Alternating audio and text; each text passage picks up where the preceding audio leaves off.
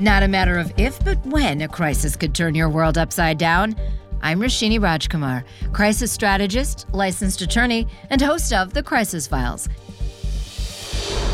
In each case file, we explore a real crisis or a ripped-from-the-headlines controversy.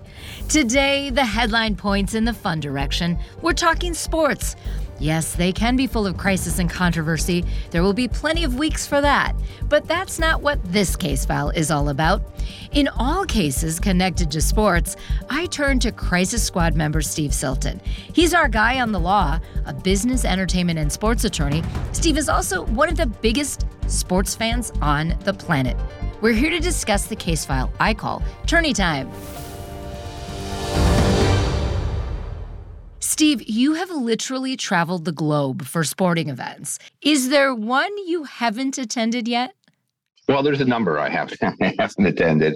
Uh, I haven't been to an N B A championship or an N H L Stanley Cup final. Oh, right? gosh. I'm, I'm I mean, that, really, get on with it. Why not? I'm hoping that will happen with the Timberwolves and the Minnesota Wild.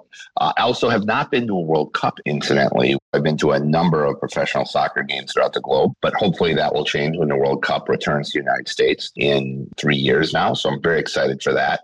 And frankly, though, I'm just looking forward to my son, who's now at college, continuing to play baseball. So those are the, the most exciting matches I'm looking forward to seeing are his baseball games. That sounds fabulous. Steve, in honor of March Madness, which we are in the middle of as we record today, and in Final Four territory once this case file drops, we wanted to have some fun. What are you excited about? Let's start with March Madness on the men's side. This is by far the funnest time of the year for sports, right? You've got the Masters coming up. You've got the N B A, N H L kind of in full swing and playoffs coming up. And of course, right in the middle of that is March Madness, which arguably is the greatest sporting tournament, certainly in the United States. It's a little bit ethnocentric to say in the world, but this is the biggest tournament in the United States. And what makes tournaments so interesting is that all the teams start on very, very equal footing. And as we've seen over the years, what's in many respects the most exciting is the uncertainty of this all. We don't know what the storyline is going to be. We can all guess. The pundits are all there making their predictions right now and all this. But there's going to be at least a handful of storylines that nobody would have guessed. Which is so fun. You know, the years that we get behind that small little school no one heard about, or they've got the nun that's at every game so that, you know, that's she, she's their good luck charm. I mean, there are just so many things and the upsets. And I, I think it really is a unifier, Steve, both the men's bracket and the women's bracket. And let's just give a shout out to the women's bracket because so many more people are really on this women's basketball train, which is really exciting to watch people come together, families come together. Absolutely. The tournaments are work great, both in the men's and the women. Obviously, the women's bracket is fairly new, but as you say, it's getting an unbelievable amount of traction. And I do believe that the gambling on that, right? And we got to mention that the fact that part of what makes this um, tournament so interesting is the gambling. Almost everybody does it, including you. You and myself. I, I, I, I, have I, bet. I have not. Let, let's just go on the record right here. At least to this date, I have not, other than horse, like just fun, I have not gambled on a sport.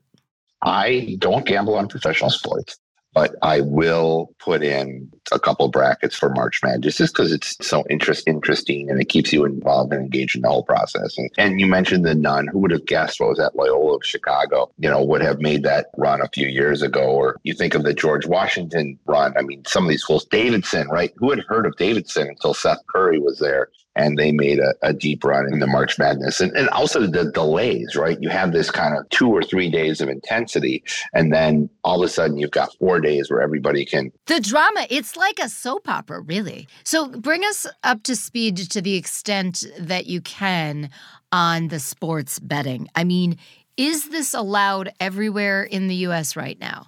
No, it's allowed in limited states. Minnesota is not one of them, though it's a very high on the agenda for the current legislative session. I do think it will be resolved. There have been some reported agreements between particularly the Native American tribes and the sports teams that I believe that they've come into some type of common ground to kind of clear the decks for some type of uh, authorizing law. What are some of the big sports betting states? Like, are there a few that are just, they've been doing it for a while?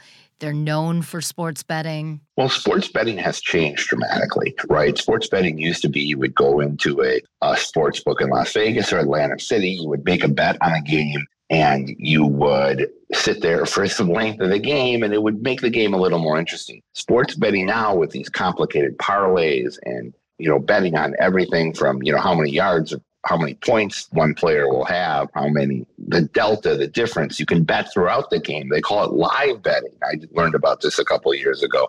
In other words, you can bet at any moment in the game based on the score, and the odds change. It's become very, very dramatically different. And for the most part, it's online. So you get an app.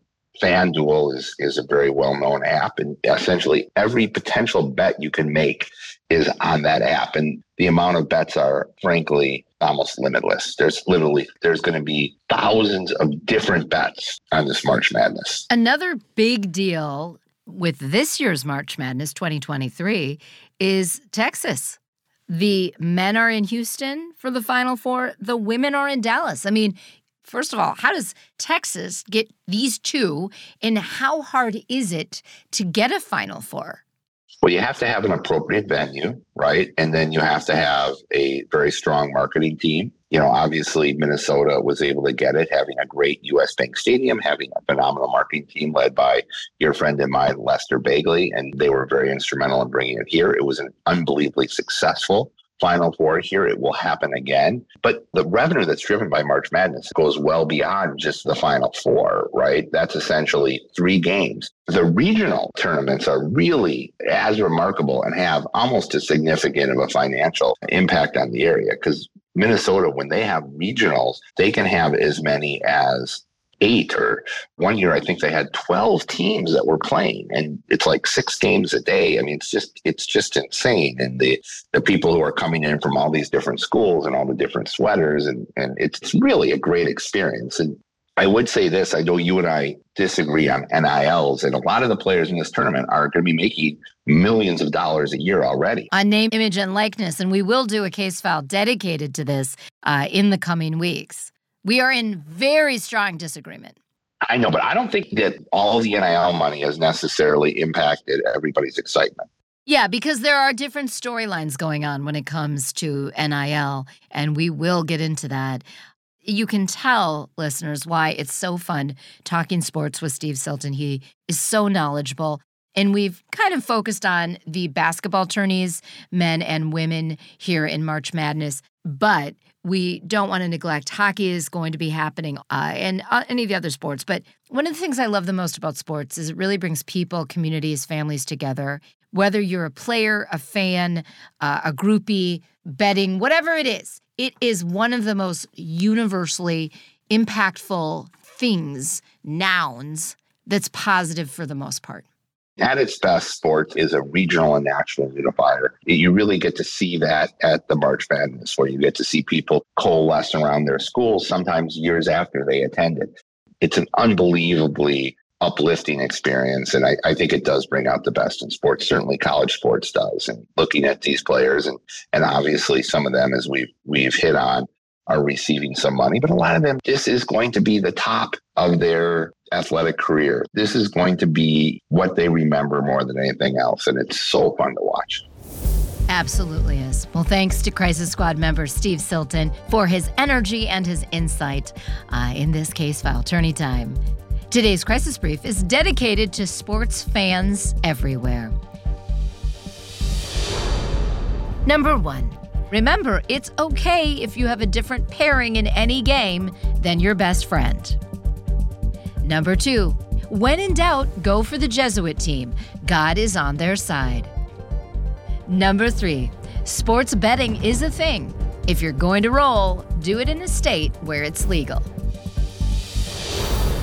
Thank you to our podcast producer, Kim Insley, and our audio guru, Tom Hamilton of Undertone Music.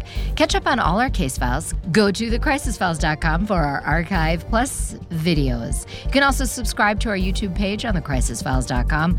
Follow us on Instagram, Twitter, and YouTube at The Crisis Files. I'm Roshini Rajkumar. Join me next time on The Crisis Files.